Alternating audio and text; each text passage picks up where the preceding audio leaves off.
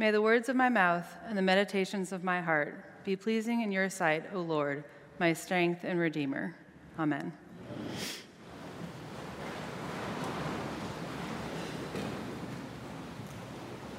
Throughout my grandmother's life, she kept these tiny little date books, which she called her brains. In them, she kept upcoming appointments while also making small notes about what she had done during the day after the fact. After her death, my dad and his brothers found boxes of these, with going back decades. They held the memories of important days like weddings and birthdays, and sometimes they served as something of a travelogue of her many adventures. But often they told the story of seemingly mundane events in her life hair appointments, grocery lists, the clothing sizes of everyone in her family. I loved looking through them and gaining insight into the world of a woman that I had hardly gotten to know. Sometimes the book of Acts can feel sort of like this sort of diary or travelogue, telling us the seemingly mundane nature and details of the movements and actions of the missionaries of the early church and giving us insights of the lives of those early Christians. In the portion of Acts we read this morning, we travel with the apostles as they cross over to Macedonia. This direction in their journey is inspired by a dream that Paul has, where he sees a man who is begging him to come over to Macedonia and help us. Immediately, Paul and his companions set their course for this new country, stopping in the necessary ports along the way, taking what, if you look at a lap, map, is a somewhat circuitous route. Previously in the book of Acts, we've seen their travels, which began in Judea, moving up through modern day Syria, all the way through Turkey, and in this journey to Macedonia as they cross over to the coast of current day Greece. This journey, crossing over, takes them into Europe for the very first time. We don't know what their first few days looked like there, but on the Sabbath, they traveled outside the gates to what was supposed to be a place of prayer where they met a woman named Lydia. We know very little about this woman named Lydia that they meet there, but what we do know is pretty interesting and rather unexpected. We're told that she's making her own way independently in a world that was primarily run by men. Scripture tells us that she is a seller of purple goods who was a worshiper of God. In this short phrase, we see how central both work and worship are in her life. From her actions, we can see that she is a woman who gets things done, but also a woman for whom worship is important. Seemingly, Lydia brings together both the contemplative nature of Mary and the activity of Martha, together in one person who sets her heart towards God. We do not know why she went to the river that day, looking for that place of prayer, maybe hoping for some solitude, maybe hoping to find some other women to pray with her but it's unlikely that she was expecting to find Paul and his companions, men in a strange land seeking to share the gospel of Jesus Christ. This interaction almost did not happen. In this slightly circuitous route, we see that the Holy Spirit redirects Paul, guiding him from going the wrong way. And this was inspired by his dream of a man begging him to come. Did he ever meet this man, or was it Lydia that he was also actually meant to encounter? This occasion almost did not happen. It would not have occurred if it weren't for the convergence of human obedience and divine guidance. It took the obedience of both Paul and Lydia and the act of the Holy Spirit to bring them together that day. Lydia was already a seeker on the way when she arrives at this encounter. Both Lydia and Paul do their part while being guided by the Holy Spirit according to God's plan, bringing them together so that she can hear the gospel. But hearing the gospel that day is only the first step. Not only did she need to hear the words, but she needed to hear them and understand them to be truth, understand them to be the gospel that she had been seeking. She had been searching for something and needed the clarity of mind and heart to understand that this is what she had been looking for. It's the spirit that prepared Lydia's heart to hear, receive, and understand. we are told the Lord opened her heart to listen eagerly to what was said by Paul. And this is the central part of this story. As one commentator describes it, on the banks of that river, longing and grace come together. The longing heart of a faithful woman is opened by the gracious impulse of a faith giving God in an action that, like the incarnation itself, is at once fully human and fully divine. Like Lydia, we are astonished when, looking back, we can say only that our steps were guided, guided and our hearts opened. Immediately after Lydia opens her heart to God, she opens her home to Paul and his companions. We read that she prevailed upon them. Other translations could say that she urged or strongly persuaded to accept them to accept her hospitality. And it's easy to imagine this conversation, isn't it? That forceful hospitality where the love of others is being almost forced upon you.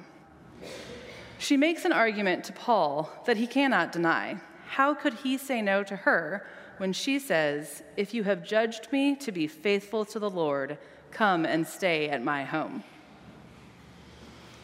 Her actions are larger than just being a nice and hospitable woman. As soon as she is converted, she places herself in the center of Paul's new ministry on this new continent of Europe.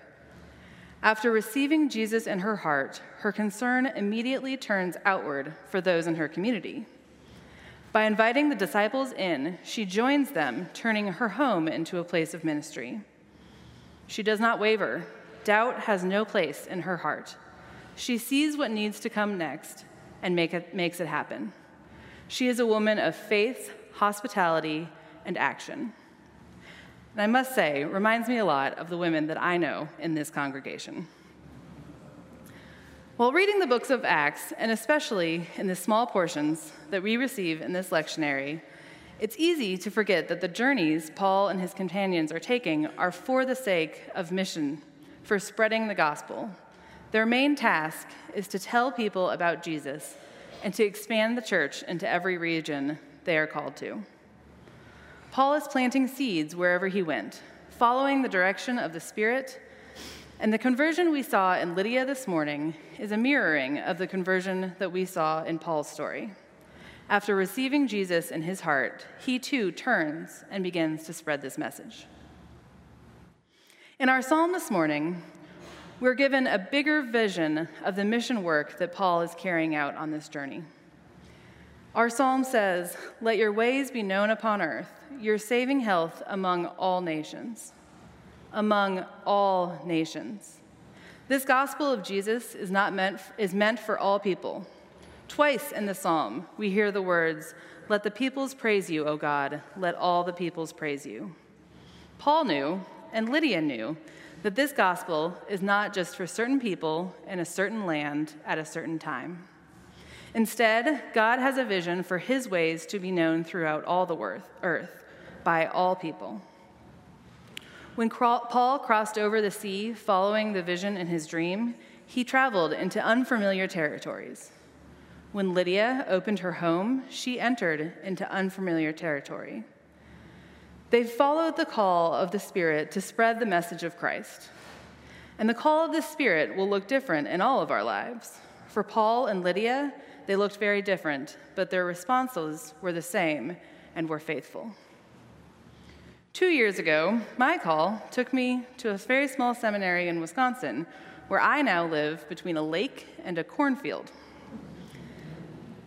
And there have been many times in the last few years where I have been surprised by the fact that I actually live in Wisconsin and the realities within that.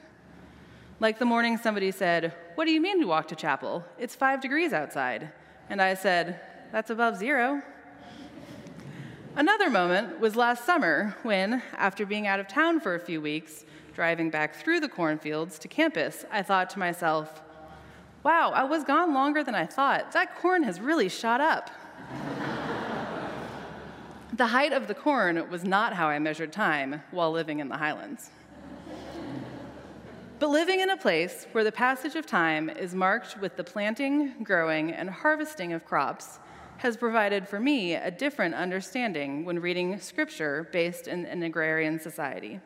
like this morning's psalm in verse 6, where it says, The earth has brought forth her increase. May God, our own God, give us his blessing.